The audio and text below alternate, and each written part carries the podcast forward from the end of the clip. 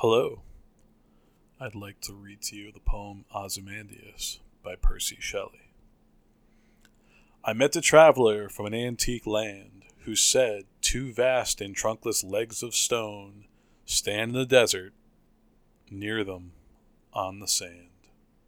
Half sunk a shattered visage lies whose frown and wrinkled lip and sneer of cold command tell that its sculptor well those passions read, which yet survive, stamped on these lifeless things, the hand that mocked them, and the heart that fed.